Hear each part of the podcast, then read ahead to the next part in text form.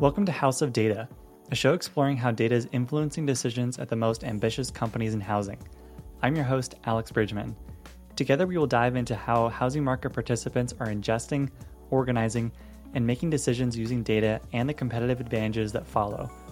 I am the Director of Data Strategy at Altos Research, owned by HW Media, and we supply some of the most dynamic companies in housing with unique intelligence across every housing market nationwide. You can learn more about Altos Research and this podcast by going to altosresearch.com or by sending me an email at alex at hwmedia.com. My guest in this episode is Brandon Lwowski, Senior Director of Research at HouseCanary. Brandon's work at HouseCanary and much of his career has focused on artificial intelligence and how to design models with fairness in mind. He even has a PhD in AI from UT San Antonio, so I can't think of a better guest for a conversation on AI's impact in the housing market. Brandon and I talk about fairness in AI, computer vision's impact on AVMs, developing better data models, and where AI is going in real estate. Please enjoy my episode with Brandon Lwowski. Brandon, thank you for coming on the podcast uh, for House of Data. Really excited to talk about HouseCanary, all things AI, uh, computer vision. Just a couple notes that we we talked about last time. Um, one thing was really interesting that I haven't heard anyone else do before is you got a PhD in fair machine learning. Uh, would love to hear kind of about that and then your work at HouseCanary too.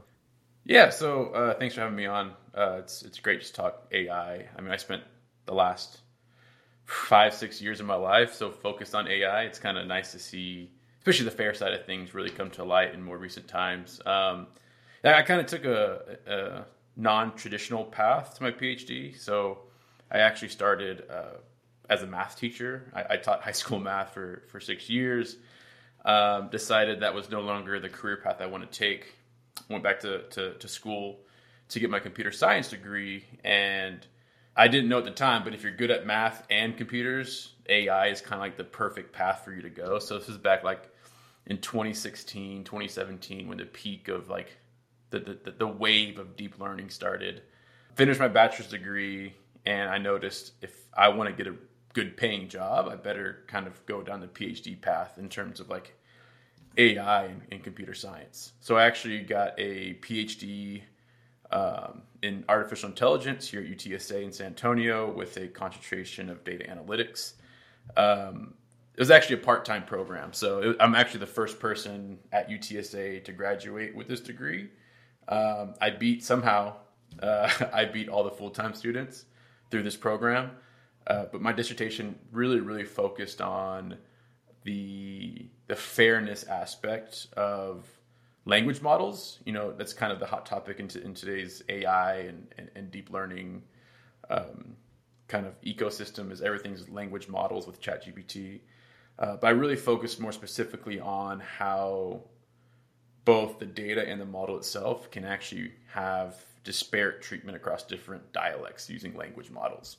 So it's very like when you get your PhD, you kind of start with a very like wide and trying to get a big understanding of what AI is, and then over time I kind of narrowed down to the kind of the fairness of language models and how they they they can treat different dialects uh, when it comes to things like classification and, and, and natural language understanding.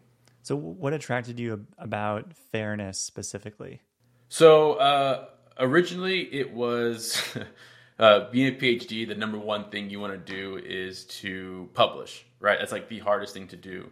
So many graduate students get to their dissertation, their defense, and they don't have the the publication to uh, kind of defend themselves, saying I've contributed to the to the field.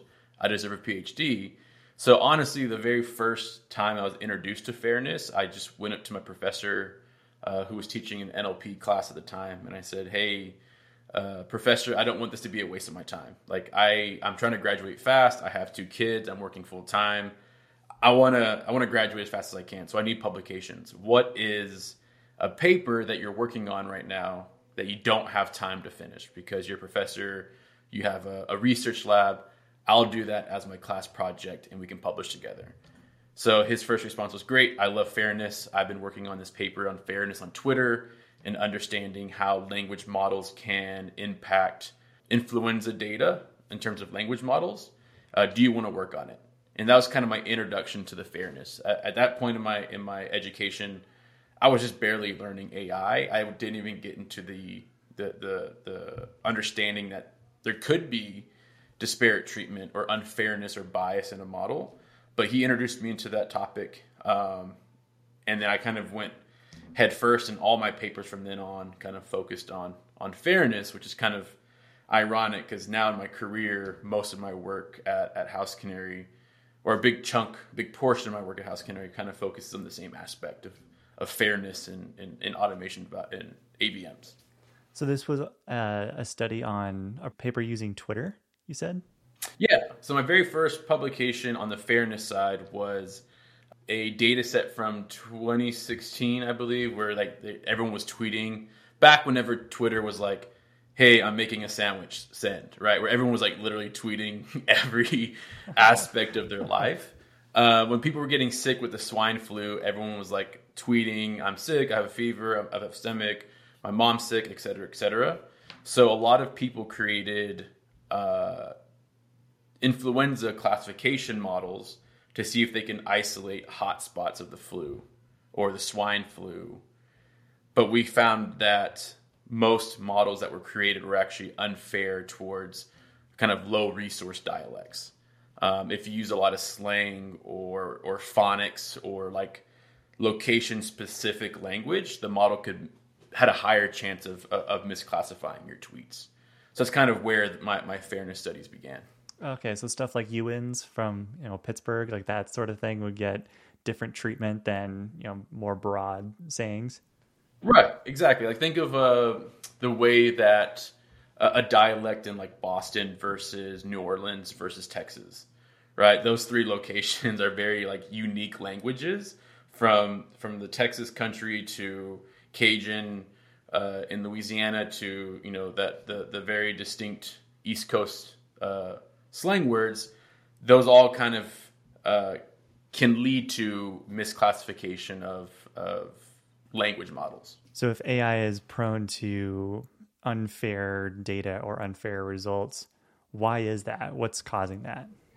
Yeah, I think there's kind of two approaches or, or, or two reasonings here. Um, one of the first approaches, and, and, this has kind of been a big, in my opinion, a big uh, swing in, in AI, which is, you know, in, in the beginning of my my education, everything was so focused on the model, right? You know, can we make the next best, best model? We went from a neural net to convolutional neural nets to recurrent neural nets to language models to like all these crazy complex models where like, you know, now these these language models are trillions of parameters that have to be trained. So much focus in the beginning was on on the model side of things, and I call it model centric AI. What we're seeing is this kind of transition now into what I call or, or what's coined like data centric AI, where the model itself will only provide minimal gains, right? Like you can have a complex model that's very, very good. But if we decide to go to what's being input into the data and really focus on the data side of AI, kind of data centric machine learning, data centric artificial intelligence, and make sure the quality uh, the quantity of the data being fed into these models is at the highest it can be, that's where we see most of our performance gains uh, in AI. Uh, my, my, my, my, favorite example is like ChatGPT. Everyone uses it, but that technology is not brand new. Uh, that model, GPT-3, has been out for many, many years, but now that we have the data train, train it, it's been trained. Uh, the model itself is not the the innovation here. It's the amount of data that was able to fed through it and the quality of that data uh, during training. Uh, in the in the AVM space, that's very very critical. You know, there's a lot of people trying to create the next cool AVM model, but so much performance in AI, machine learning, statistical modeling, whatever you want to call that, that little bubble of, of modeling.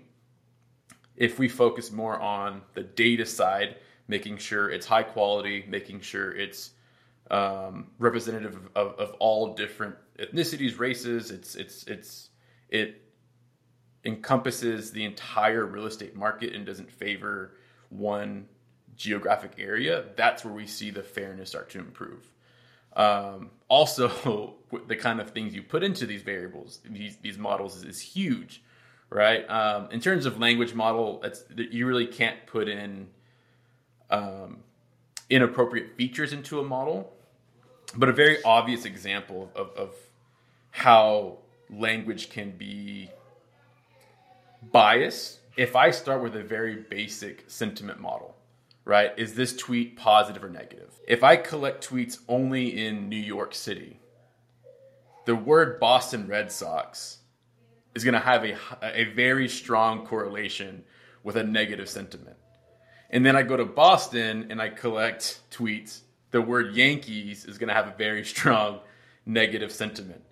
Now I take that same model that's trained only in New York, only in Boston, I bring it to Texas, and I say I love the Yankees. That Yankees word has so much correlation with negativity because of the data sample I collected it from. It's going to impact my language model.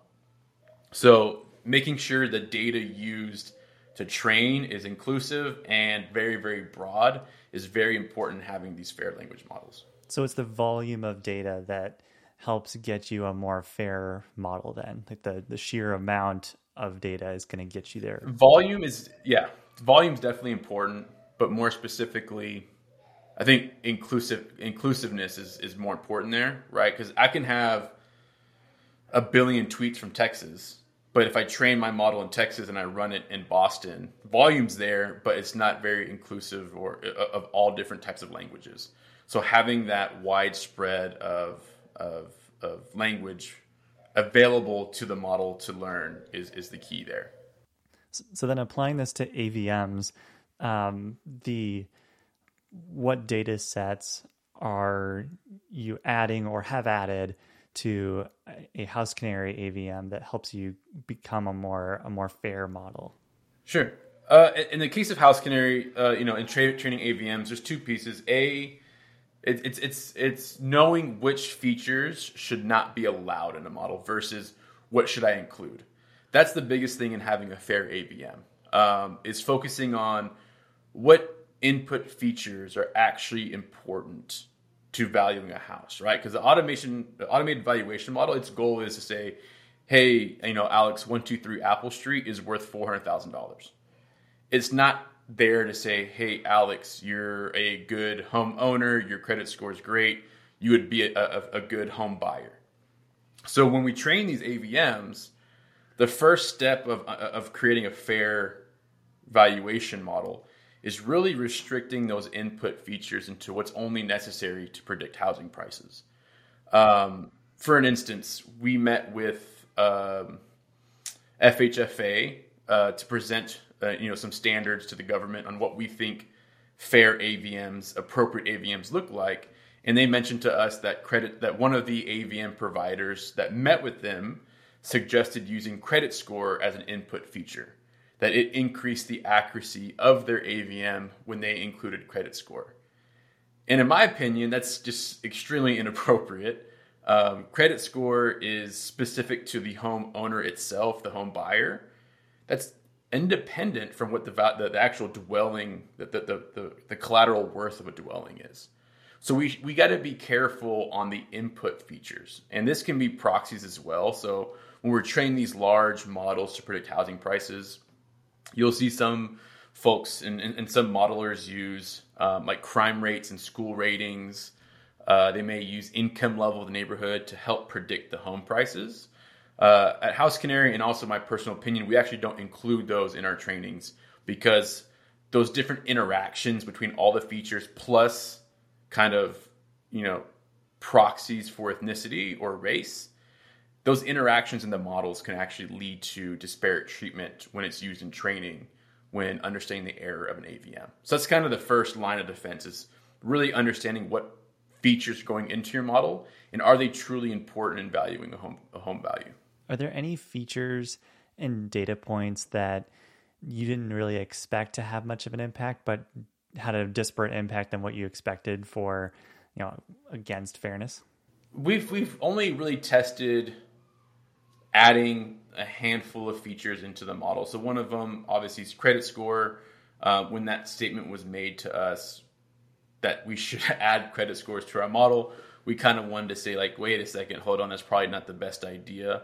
Um, that didn't lead to any significant amount of improvement or, or lift in AVM performance. Uh, we've tested and, and, and, tried a bunch of different features uh, during. We have like these internal research hackathons where we kind of take a copy of a production model, we put it in a dev situation, we just throw whatever we want at it and see how it performs. And we've tried things all across the board of adding different census tract information in terms of you know ethnicity, uh, uh, uh, income levels, school ratings, crime rates. We don't see that improvement on the AVM side in terms of accuracy. Uh, we even try some crazy things like uh, one hackathon I tried. Uh, what is the distance to the nearest Whole Foods? Right, because everyone knows that a Whole Foods is typically like the first sign of gentrification and potentially you know prices increasing in a neighborhood. So we've tried all this crazy things in these like dev environments, and and if we stick to the most imp- important features of a prop of, of a home and what is important in predicting price, we typically have the best performance even when we go and we try all these other kind of variations of our production model. It always comes down to that set core of features that are truly representative and used to to estimate the value of property. I know you've also spent a lot of time thinking about and working on computer vision, so images of homes and incorporating that. What's the value of photos relative to some of these other factual data points that you've been inputting into the AVM? Yeah, I think um, computer vision. You know, you'll see that it's it's really starting to get talked a lot now in the in the AVM space. I mean, it's still not getting the same attention as like language models or ChatGPT. But computer vision, in my opinion, is like the biggest step forward in AVMs. So right now, in terms of like automating a, a value of property, you have an AVM and then you have an evaluation. An evaluation is basically at a high level a condition informed AVM. So typically you send out a human inspector to validate the condition. That condition comes back and it updates the, the actual home value with computer vision using listing photos if we can if we can minimize the or reduce the amount of times we have to send out an inspector and just use computer vision to understand the current condition of that property that has such a huge impact on overall performance because we all know the condition of the property is so important in valuing a home if it weren't, then we wouldn't be sending appraisers and inspectors all the time to properties during appraisals to understand the current state of the property. Um, with photos, with the advancement in computer vision, a lot of a lot of progress has been made in really understanding the condition of a house based on a collection of listing photos. Um, and that's very, very important in actually having an accurate AVM is having some sort of condition to inform your model of what the current state is. Um, and it's, it's, very, very important. One of the solutions you'll see a lot of people trying to do now, and, and you, you, kind of going back to your question, like what are some kind of edge cases or things that you, you didn't know would cause fairness? But in the computer vision side, what was surprising to me, a lot of people were using exterior condition to estimate the condition of the inside, right? Think of like a BPO. So if you have Google Streets or Google Maps and you can take a screenshot, we can use the exterior condition to estimate the interior condition. Well, at HouseCanary, we did some studies and we showed that those two aren't necessarily correlated. There's a lot of false positives where the exterior condition is high and the interior condition is low, and vice versa. So, really having these listing photos and a collection of these photos and an image recognition computer vision pipeline to understand that current condition of the interior and the exterior is really what kind of takes AVMs to that next level, and we can really gain trust uh, in the industry of, of having accurate valuations. It's fascinating to hear some of the evolutions you're talking about that uh, take these ideas like, oh, probably the outside of the house looks similarly inside, and that's you know just an idea we put in our heads, and oh, actually it's not true, or the the distance to Whole Foods, like that one's fascinating too, and um, I think just fascinating using data to disprove these ideas that we have or con- concepts or thoughts right. that have no real basis in facts. I think a lot of the, you know, at least the computer vision side, the Whole Food ones was that's a hackathon that's just fun to do, right? But the computer vision one, more specifically, I think the reason why that process was done, right, is because having availability to the exterior of the house is a lot more cost effective and easier to get when it comes to data. Because right, everyone knows that data nowadays, it's there's so much data, but it's not always cheap. So having interior photos at HouseCanary, you know, us being a 50 stage brokerage and an MLS member, we're able to have the interior photos of the property when it's listed to understand uh, the current condition. Versus if you don't have that access, you have to rely on the exterior photos of using using things like Google Maps or or maybe a drive by photo. So I think that's where really people are trying to do the best they can with the data they're provided. Um, so if you have access to those interior images and you can do computer vision and understand what's actually in that photo um, and the quality of the condition, that's where you really see AVM start to shine. Where else do you see AI going in real estate? What else has you excited? Yeah, uh, yeah, I think. I mean, obviously, the buzzword today. I've said it several times today, even though I thought I wasn't going to uh, the the famous ChatGPT. Uh, I really see, you know, this commercial came up this weekend, and it made me think of this conversation, and it was, I think, a Microsoft Bing commercial where it's a Super Bowl party or fantasy football draft party, and the guy totally forgot of of you know to make food for his friends coming over. So he takes out his phone, he takes a screenshot or a picture of his empty fridge, and says, Make me a recipe for my friends who are coming over to watch football. It generates a recipe, he cooks it, his friends are happy. Happy story, right? Not that we're there yet, but I kind of see real estate going that direction, right? Where you have these large iBuyers who already requiring people to do walkthroughs with their phone in their house and walk around their house. I'm thinking with this technology, with the language side of things, with the progress made in computer vision, we're going to get to a point where you can type in your address on an app, you can walk around your house, and the AI can basically use the AVM plus the condition of you walking around to value your house. Um, whether that gets accepted is a different story, but that's kind of the technology where we're at right now. We have the conversational bots with ChatGPT. We have amazing computer vision technologies now where you can get a a flat photo and make a 3D rendering. Like there's so much technology right now that can be implemented in real estate. Uh, second, I think search in real estate will get a lot more customized now. Right? We're so used to using platforms where we go click on three bedrooms, two baths, this zip code, and kind of scrolling through a bunch of listings with the capabilities of ChatGPT, I really think we're going to start to get these like long-tailed customized searches where we can basically query this AI and say, "Hey, I'm looking for four bedroom, three bath, family friendly. I really like uh, craftsman style homes, but I also want to be kind of close to work." That's a very hard query to just manually click buttons and search especially when you say that's family friendly. Like, what is family friendly? But I think with ChatGPT, computer vision, those sort of like long tailed queries that are very specific to a user will start to surface more here in, in, in the future where we can actually have these really just great customizable searches for properties. Yeah, I know that there's a when I go and like poke around on Zillow, there's like a, there's definitely a certain style that I'm looking for or I know like, oh, this kitchen, like Michelle would hate that right. kitchen. Like we're just gonna gonna move on. I'm gonna delete that tab.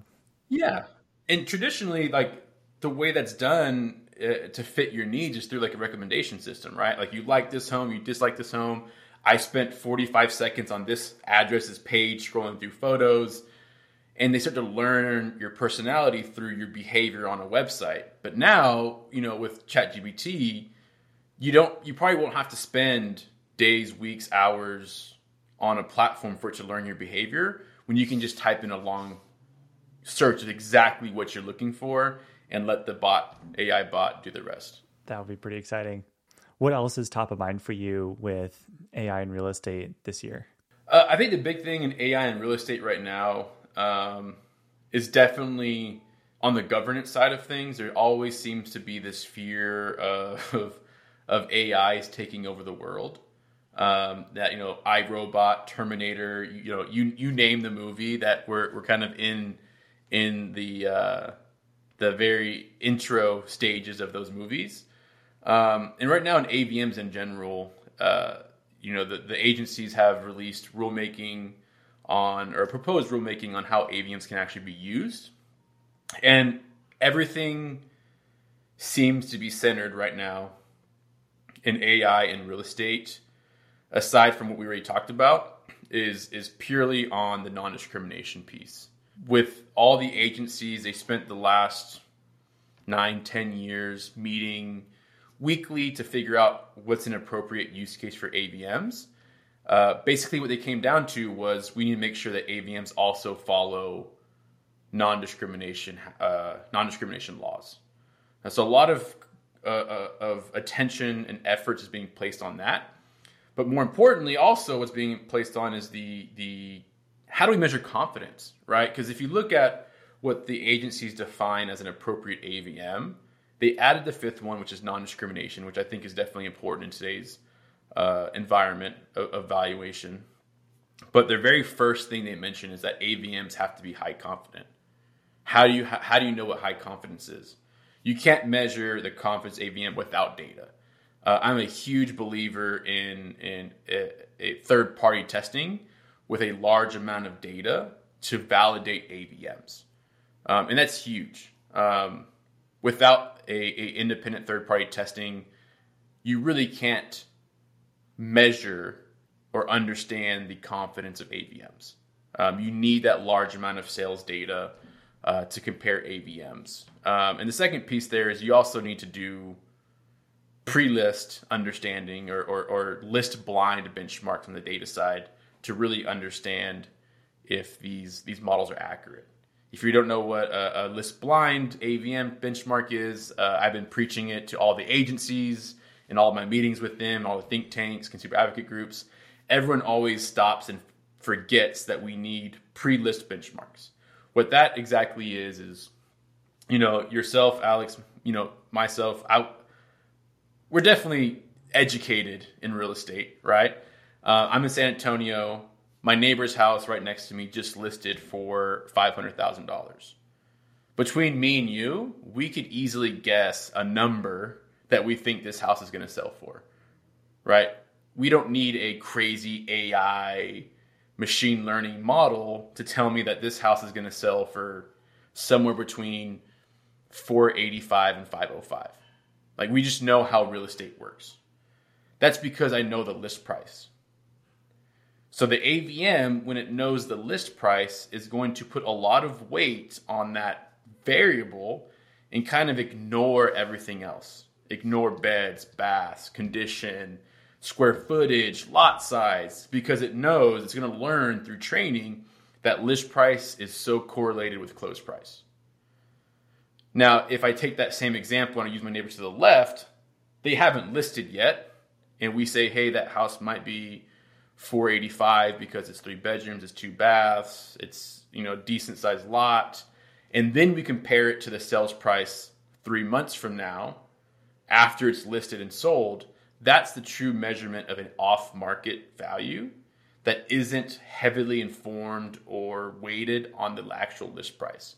So when we talk about performance of AVMs, we need to use data to really understand what was the value of this property before it was listed and use that AVM as our true metric. If we don't, we're going to use list price. Everything's going to snap to list price. Everything's going to be dependent on list price, and that's kind of where you get these inflationary, inflationary kind of uh, uh, trends in AVMs. Is because if I'm a realtor, I know I'm going to use AVM. If I list my house at 580, even though I only know it's worth 500, the AVM is automatically going to snap to a higher list price or higher sales price because the list price was so high.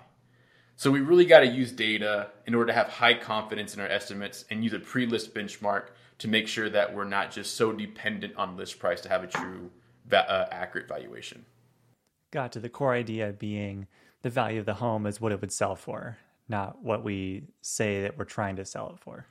Exactly. Yeah. So there's like a big debate right now on like what is the fair market value of a house, and you know, um, is it the the construction cost? Like, what would it cost to rebuild this home? Is it the appraisal? Right. When it appraises that, is it the the arm's length transaction? Like, what is the true value, fair market value of of a property? At HouseCanary, myself, we believe. Uh, the arm's length transaction is the most fair value of a property just because of the nature of, of what it is, right? You have a, a, a, seller and a buyer, two independent or supposed to be independent parties, uh, going back and forth debating on what a house is worth. The seller wants the most money he can get it for, the buyer wants it for the least. If they agree on a price, that's probably the most fair value. So when we train our AVMs, we always try to train to predict that arm length transaction versus uh, an appraised value, which we know historically has had some some issues uh, being brought up in, in, in, recent times. That reminds me. Have you seen Margin Call? I have not seen Margin Call. Oh man, you have to see it. There's a a phenomenal scene uh, where they are so it's it's around the financial crisis and they're trying to get rid of all of these mortgage backed bonds they have um, and they're just they're still on their books, but they had to get rid of them because they're basically worthless. And they decided we're going to sell all of them tomorrow. And the the one of the directors is piping up like that's impossible, like it'll never happen. Like you're gonna you're gonna sell crap to people, like you know it's worthless, but you're gonna try to sell it to them. That seems unethical. And he, he the CEO retorts, "No, we are selling to willing buyers at the current fair market price."